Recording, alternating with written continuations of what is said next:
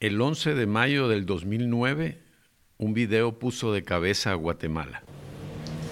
Buenas tardes, mi nombre es Rodrigo Rosenberg Marzano y lamentablemente si usted está en este momento oyendo y viendo este mensaje es porque fui asesinado por el señor presidente Álvaro Colón con la ayuda de don Gustavo Lejos y del señor Gregorio Valdés. Desde la tumba, un abogado corporativo acusaba de su propio asesinato al presidente de la República, a su esposa y a su secretario privado. Un día antes de la publicación, Rodrigo Rosenberg había sido acribillado en una calle de la zona 14, la más rica de la capital. Su mensaje le dio la vuelta al mundo. En este describía una confusa trama que según él terminaría con su vida. De inmediato Guatemala se cristalizó en dos bandos. Por un lado los que pedían la renuncia del presidente Álvaro Colón y por el otro los que seguían confiando en él a pesar del video. En los días siguientes, grandes manifestaciones tomaron las calles. En el centro histórico de la ciudad capital, el ambiente empezaba a enrarecerse de nuevo con dos manifestaciones simultáneas, una que pedía la renuncia del presidente clamaba justicia por el asesinato de Rosenberg y otra que daba el espaldarazo al presidente Colón y su gobierno. Ambas manifestaciones se encontraron en la plaza central en un ambiente de máxima tensión. Para apoyar a Colón, porque lo están acusando de lo que no ha hecho. Las marchas opuestas tenían un aire de lucha de clases. Los anticolón venían de las zonas más ricas, vestían impecables camisas blancas. Enfrente estaban los habitantes de las zonas marginales con sus gorras, sombreros, delantales de todos colores. El propio gobierno los había movilizado hasta la zona 1. Por fortuna no hubo violencia, solo gritos e insultos. Por su parte, Álvaro Colón multiplicó las entrevistas, clamó su inocencia y aseguró que no renunciaría. Presidente, hemos recibido decenas, si no son centenares de mensajes de nuestros televidentes que piden que usted renuncie. ¿Lo ha pensado? De ninguna manera afirmó que todo aquello, el video, las manifestaciones, eran un complot para derrocarlo. Pero su posición era de lo más precaria. Las élites empresariales estaban en su contra. También lo estaba una buena parte de la población urbana. Y contra él tenía el fantasma de Rosenberg. La crisis política hubiera podido durar meses. Se hubiera podido envenenar, tornarse violenta.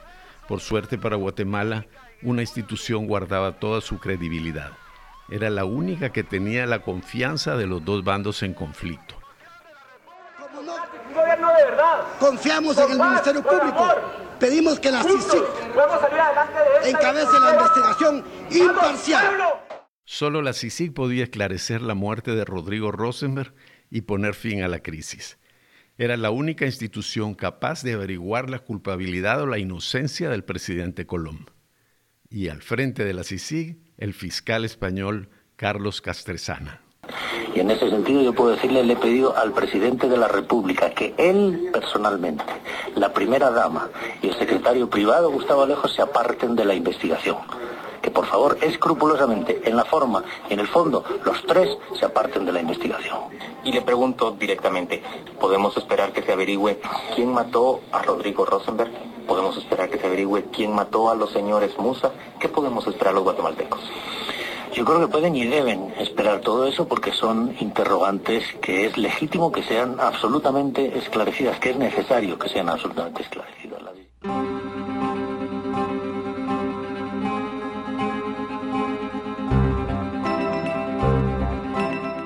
Para No Ficción Guatemala, esto es El Experimento.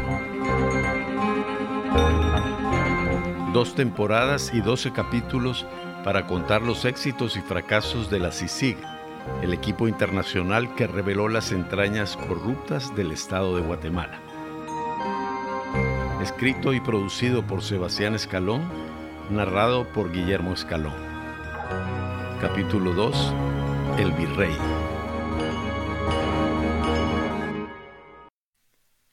Su fama le seguía los pasos, la de ser uno de los fiscales más mediáticos de España.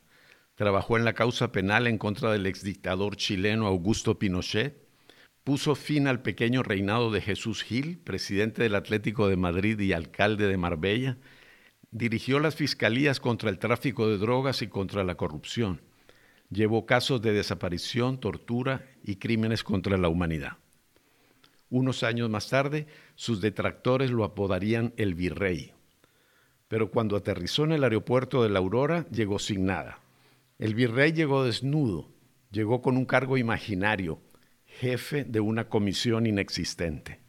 Cuando yo aterrizo en Guatemala, tengo cero presupuesto, no tengo oficina, no hay un solo empleado de la CICIG, solo hay un papel eh, con 14 artículos tan precipitadamente redactados que le falta el artículo número 13, eh, donde hay un mandato que dice nada menos que tenemos que ayudar a las autoridades de Guatemala a desmantelar los eh, cuerpos ilegales y aparatos clandestinos de seguridad. Unos meses antes, el Congreso de Guatemala había aprobado la creación de la CICIG. Su misión era investigar a los cuerpos armados que operaban desde el Estado y luchar contra la impunidad pero al llegar Castresana a Guatemala, la CICIG era apenas un trozo de papel. Castresana no quiso hablar con nosotros, sin embargo concedió una entrevista a Matías Ponce, periodista y ex vocero de la CICIG. Puesto que la comisión no existía en la práctica, Castresana tuvo que crearla de la nada. Buscó una base de operaciones, fue en romería a todas las embajadas a pedirles dinero, contrató personal en Guatemala y el extranjero y poco a poco formó sus equipos de investigación. Fue un trabajo pesado como picar piedra. Como Castresana no sabía mucho de Guatemala, se reunió con decenas de personalidades para entender mejor dónde había llegado. Habló con activistas, empresarios, líderes campesinos, periodistas, de todos recibió información. A todos preguntó cuáles casos merecerían la atención de la CICIG el fiscal español intentaba definir una agenda de investigación. También tuvo que iniciar la colaboración con las instituciones guatemaltecas, todo un desafío. Para estas la CICIG era un ovni, era como un pulpo en una peluquería. Los funcionarios no sabían qué hacer con estos investigadores extranjeros que venían a meter las narices en sus tareas diarias. Por un tiempo, la consigna fue ignorarlos, pero eso no iba a durar. Su máxima desesperación en aquel momento, recuerdo, era, yo necesito encontrar al menos un juez independiente, un fiscal independiente. Ella es Claudia Paz y Paz, fiscal general entre el 2010 y el 2014. Como ella explica, la CICIG nunca fue un ente autónomo como un tribunal internacional. Tenía que trabajar con los fiscales nacionales y jueces nacionales. Este es un punto clave de esta historia. La CICIG no era la primera iniciativa de justicia internacional. Naciones Unidas a lo largo de su historia ha creado comisiones de la verdad, tribunales internacionales, misiones de paz, pero la CICIG era diferente, era un experimento inédito. Su mandato la obligaba a colaborar con las instituciones nacionales. La CICIG no tenía derecho de ir y arrestar a un ciudadano, esa era tarea de la policía. La comisión tampoco tenía la facultad de iniciar una causa penal. Eso solo el Ministerio Público podía hacerlo. La comisión tampoco decidía quién era culpable o inocente. Para eso estaban los jueces. Los casos en los que participaba la CICI eran juzgados por tribunales 100% guatemaltecos. Todo esto fue la gran debilidad del proyecto y también su mayor fortaleza. Debilidad porque sin el apoyo de la policía, del Ministerio Público y de los jueces, la CICIG estaba paralizada. Podía dar charlas y conferencias de prensa, pero poco más. Fortaleza porque esa colaboración provocó los grandes avances del sistema de justicia. Pero abrir ese espacio de trabajo no fue fácil. La desconfianza mutua era total y de parte de la CICIG bastante razonable el Ministerio Público y la policía estaban penetrados por el crimen organizado. Durante el primer año, los jefes de algunas fiscalías sabotearon el trabajo de la comisión. Los fiscales escondían documentos y testigos e incluso boicoteaban los operativos. Para empezar a trabajar con el Ministerio Público, CICIG tenía que sacar a esos fiscales de allí. Yo, después de mucha paciencia, muchos intentos eh, infructuosos de conseguir una colaboración leal y efectiva con el fiscal general, que era Juan Luis Florido, pues tuve que hacer un dossier de todos los incumplimientos eh, de este señor y se los llevé al presidente de la República y le dije, mire, el acuerdo de la CICIC dice que ustedes tienen que remover a los servidores que no colaboren. Castresana obtuvo la cabeza de Florido. Los jefes fiscales más problemáticos se fueron con él. Activistas de la sociedad civil celebraron el despido. Las cosas iban por buen camino. El presidente nombró un nuevo fiscal general, Amílcar Velázquez Zárate. Pocos lo recuerdan, pero él empezó la reforma del Ministerio Público. Luego Claudia Paz y Paz y Telma Aldana profundizaron el esfuerzo. Velázquez Zárate creó una unidad especial para colaborar con la CICIG. Le asignó algunos de sus mejores fiscales. Esa unidad es la que ahora se llama Fiscalía Especial contra la Impunidad, la FESI. Pero el Ministerio Público no era el único problema. La policía necesitaba también una limpieza profunda. Como dijo Castresana, había que hacerle un exorcismo. En pocos meses, 1.500 policías fueron dados de bajas, algo nunca visto antes. Pero no bastaba con despedir policías y fiscales. Había también que formar nuevos, asegurándose de su capacidad y voluntad de servicio. Pero de alguna manera pusimos en stand-by la investigación y nos dedicamos todo el primer año a hacer lo que se llama capacity building, es decir, a entrenar policías, fiscales y magistrados que estuvieran dispuestos eh, y, que, y que fueran capaces de hacer eh, eh, la tarea muy difícil que, se estaba demandando de ellos. De manera que agarramos 100 cadetes de la Academia de Policía y los entrenamos para que cuidaran de nosotros, para que cuidaran de nuestros testigos, para que aprendieran a investigar. El escritor Julio Prado trabajó en el Ministerio Público durante 15 años. En la Fiscalía Especial trabajó casos de alto impacto como el caso La Línea o el de las adopciones irregulares. Fue testigo de los cambios en la policía esa policía que, que no tenía mucha técnica, sino mucha rudeza, eh, se fue transformando con los equipos policiales de CICIC que tenían a los investigadores bajo su guía. Entonces teníamos un equipo policial guiado por CICIC, pero con policías locales que estaban mejor formados y que teníamos garantía de su, de su transparencia. Eh, es, eso creo que ayudó muchísimo a las investigaciones y no es que fue fundamental.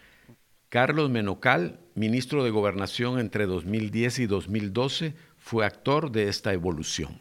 La llegada de Castresana le vino a, dar un dinamismo a las coordinaciones interinstitucionales entre la policía y el Ministerio Público.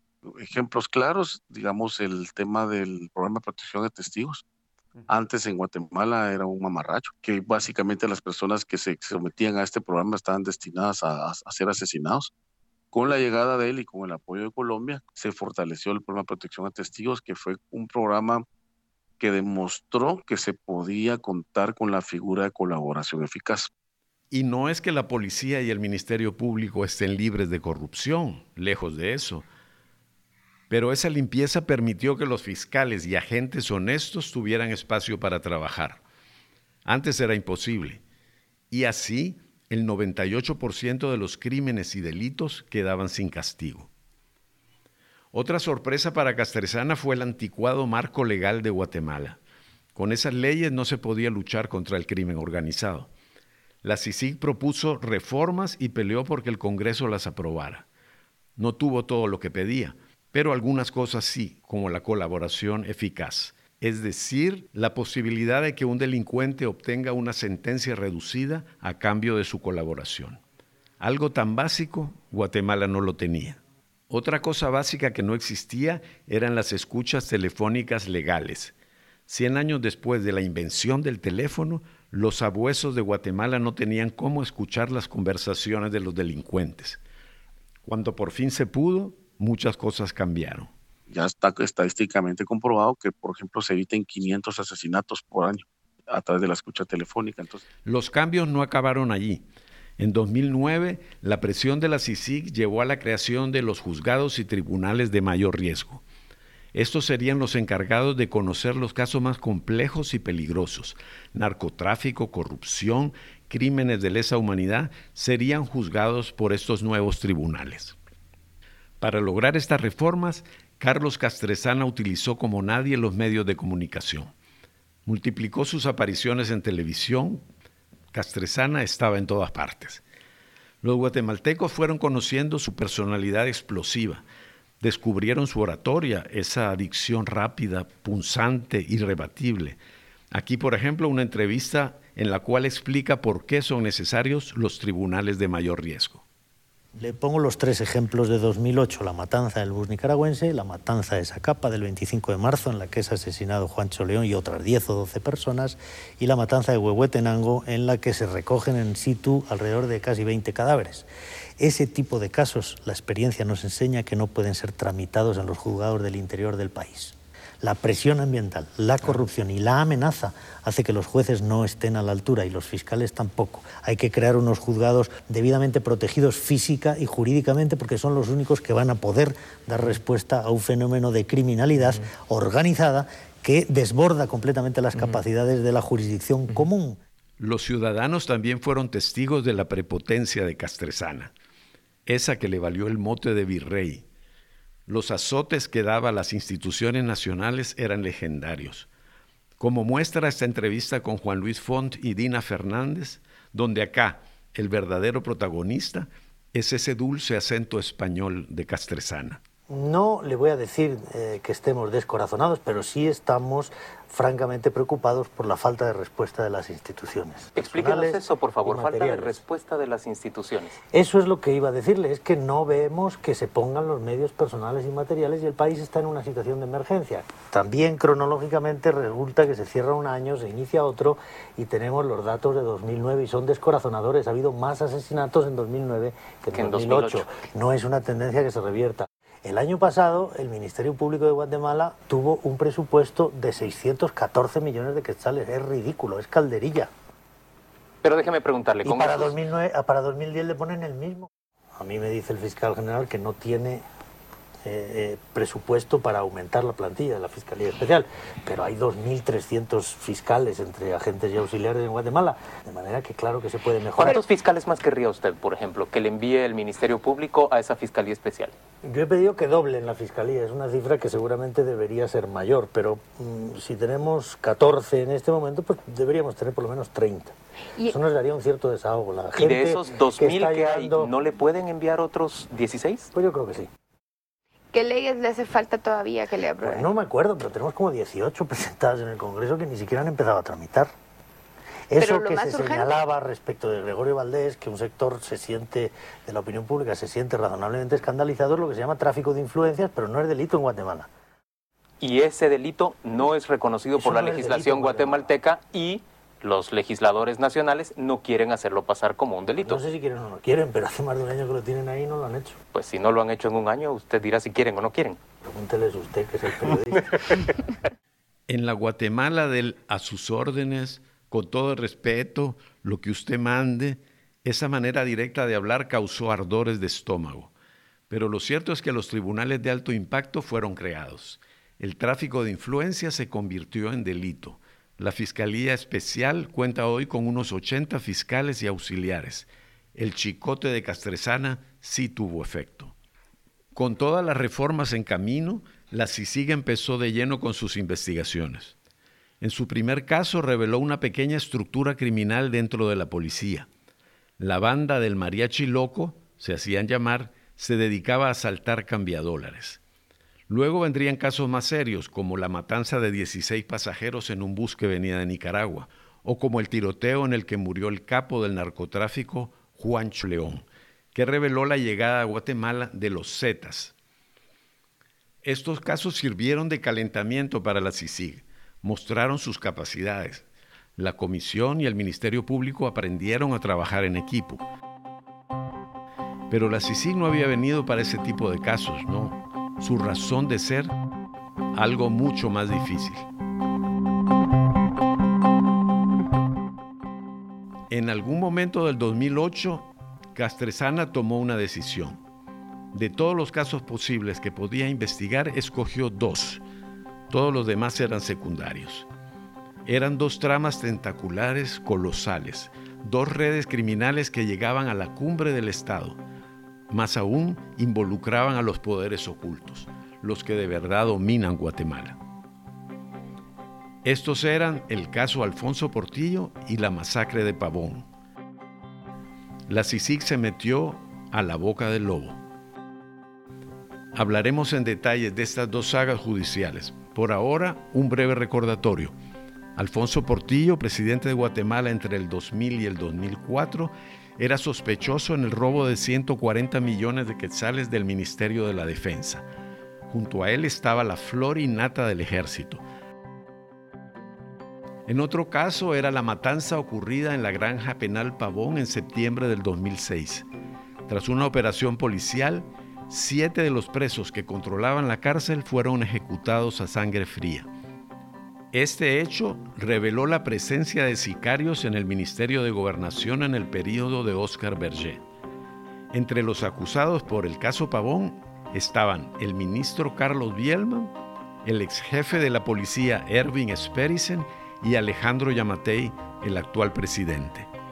Cuando ocurrió la masacre, Yamatei era director de presidios. Los dos casos eran explosivos, terreno minado. Detrás de Portillo había estructuras militares de mucho cuidado. Y en apoyo de Carlos Bielman estaban las élites empresariales. Bielman era uno de los suyos. Había sido presidente de la Cámara de la Industria y durante el conflicto armado jefe de seguridad del CACIF, la gremial empresarial. No era fácil, pero la CICIG se había creado para tareas de estas dimensiones. Con esto, la comisión ya tenía una agenda clara.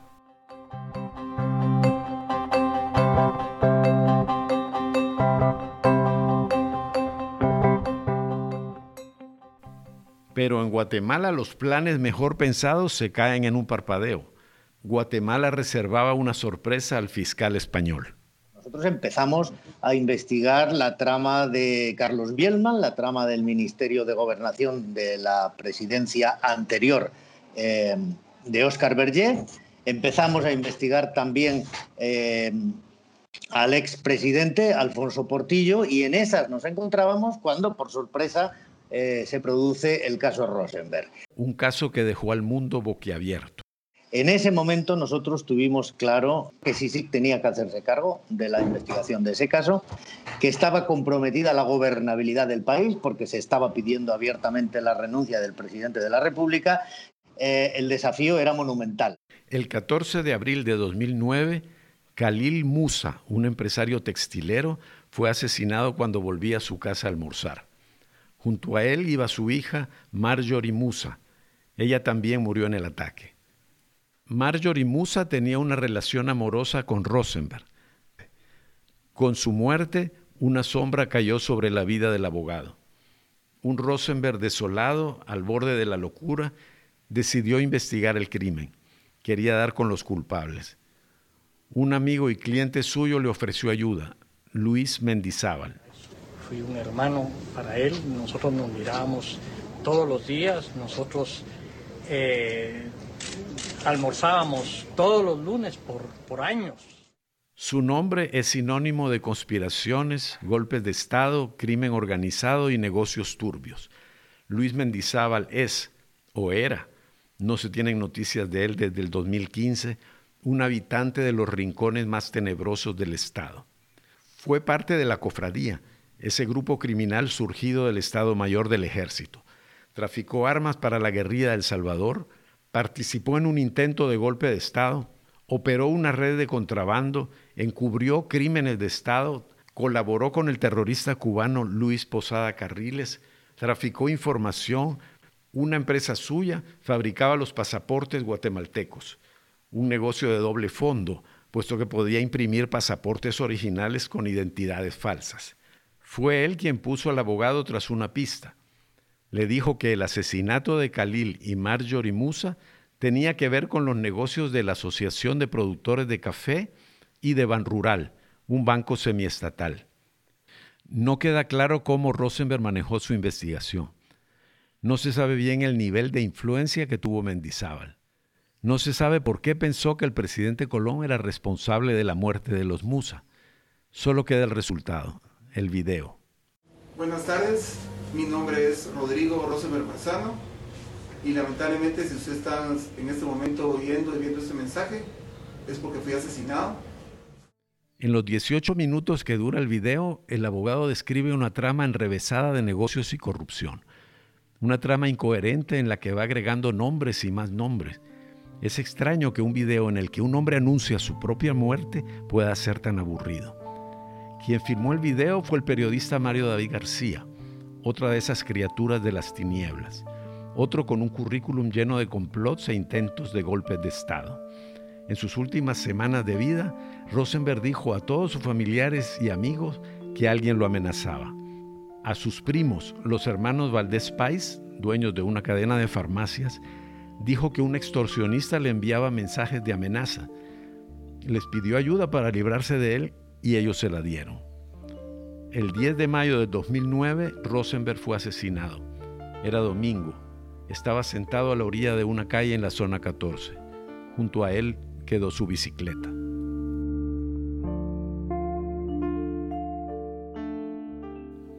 Durante el funeral, Luis Mendizábal repartió copias del video. El video eh, me lo entregó Rodrigo Rosenberg el día viernes. Él me entregó 150 copias y me pidió que como amigo, si le pasaba algo, que yo distribuyera eso. Las consecuencias no se hicieron esperar. Crisis política, manifestaciones, rumores de golpes de Estado. La CICIG realizó una investigación como nunca antes se había visto en Guatemala cuando se produce en mayo de 2009 eh, la muerte de Rodrigo Rosenberg, estábamos preparados.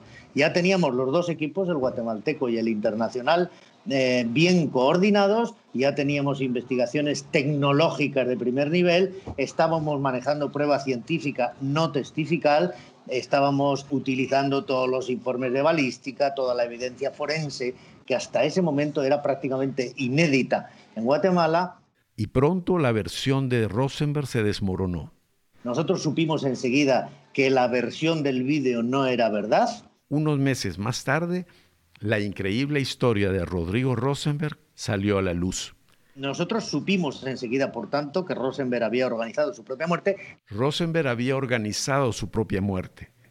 Los mensajes de amenaza del supuesto extorsionista, él mismo se los había enviado desde otro celular. Él mismo dirigió casi hasta el último momento a los sicarios que lo mataron. Su muerte era una puesta en escena.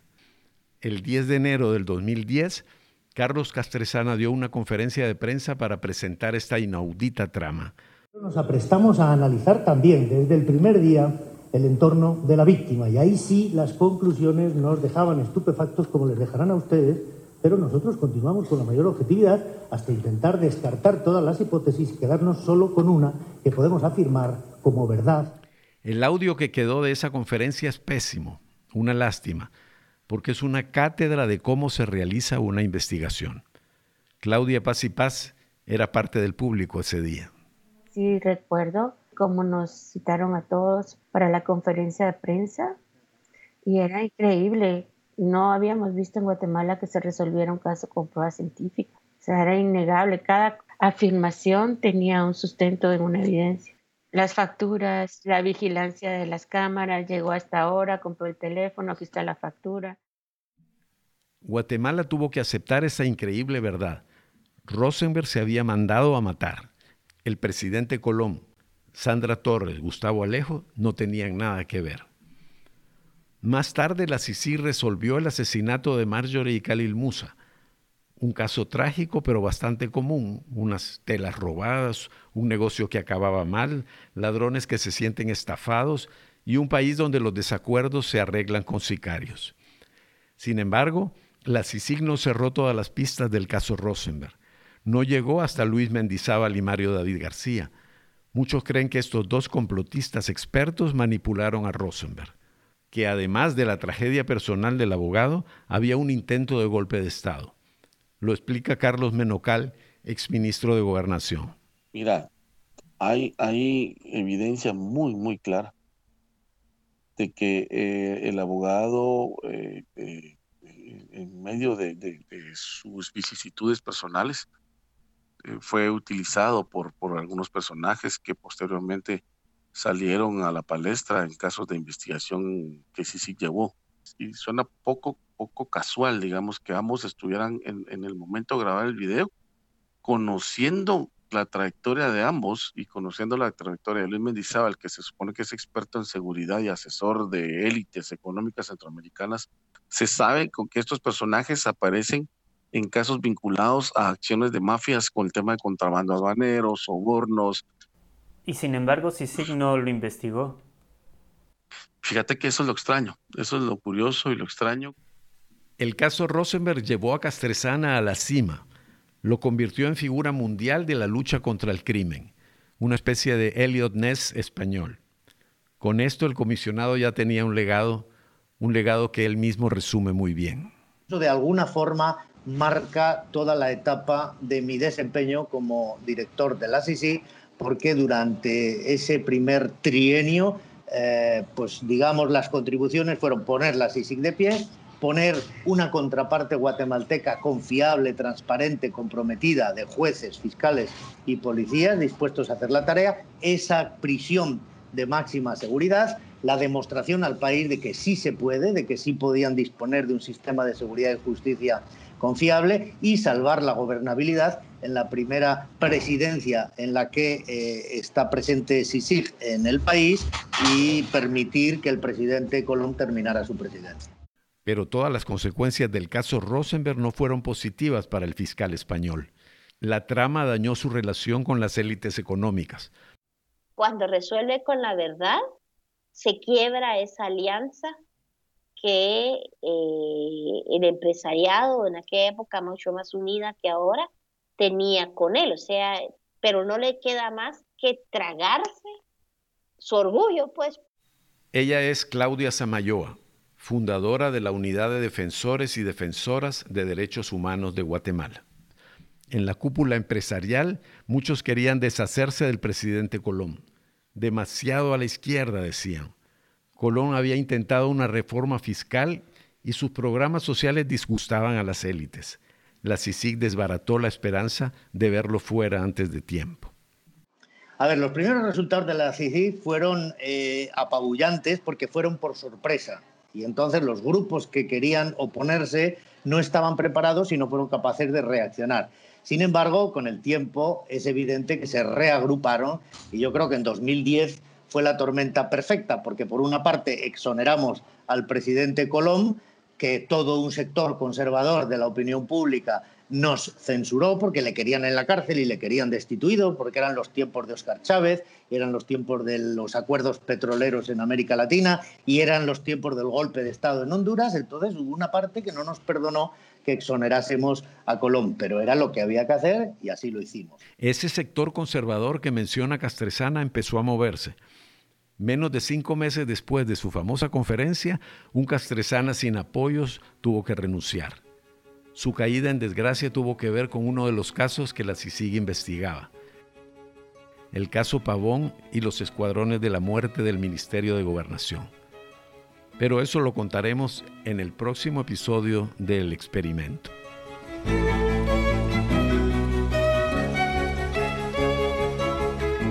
El experimento es un podcast producido para No Ficción Guatemala narrado por Guillermo Escalón, investigación, guion y montaje Sebastián Escalón, edición de textos Osvaldo Hernández, la música es de Lloyd Rogers. El experimento ha sido posible gracias al apoyo de la Seattle Foundation y del National Endowment for Democracy. Material de archivo, prensa libre, el periódico, Canal Antigua, Libre Encuentro, CNN en español. Agradecimientos a Matías Ponce, Helen Mack, Antonio Delgado, Alejandro Rodríguez y Rachel Nolan. No ficción cuenta a Guatemala a través de reportajes, crónicas y periodismo de datos. Búscanos en Twitter, Facebook, Instagram o en nuestra página web.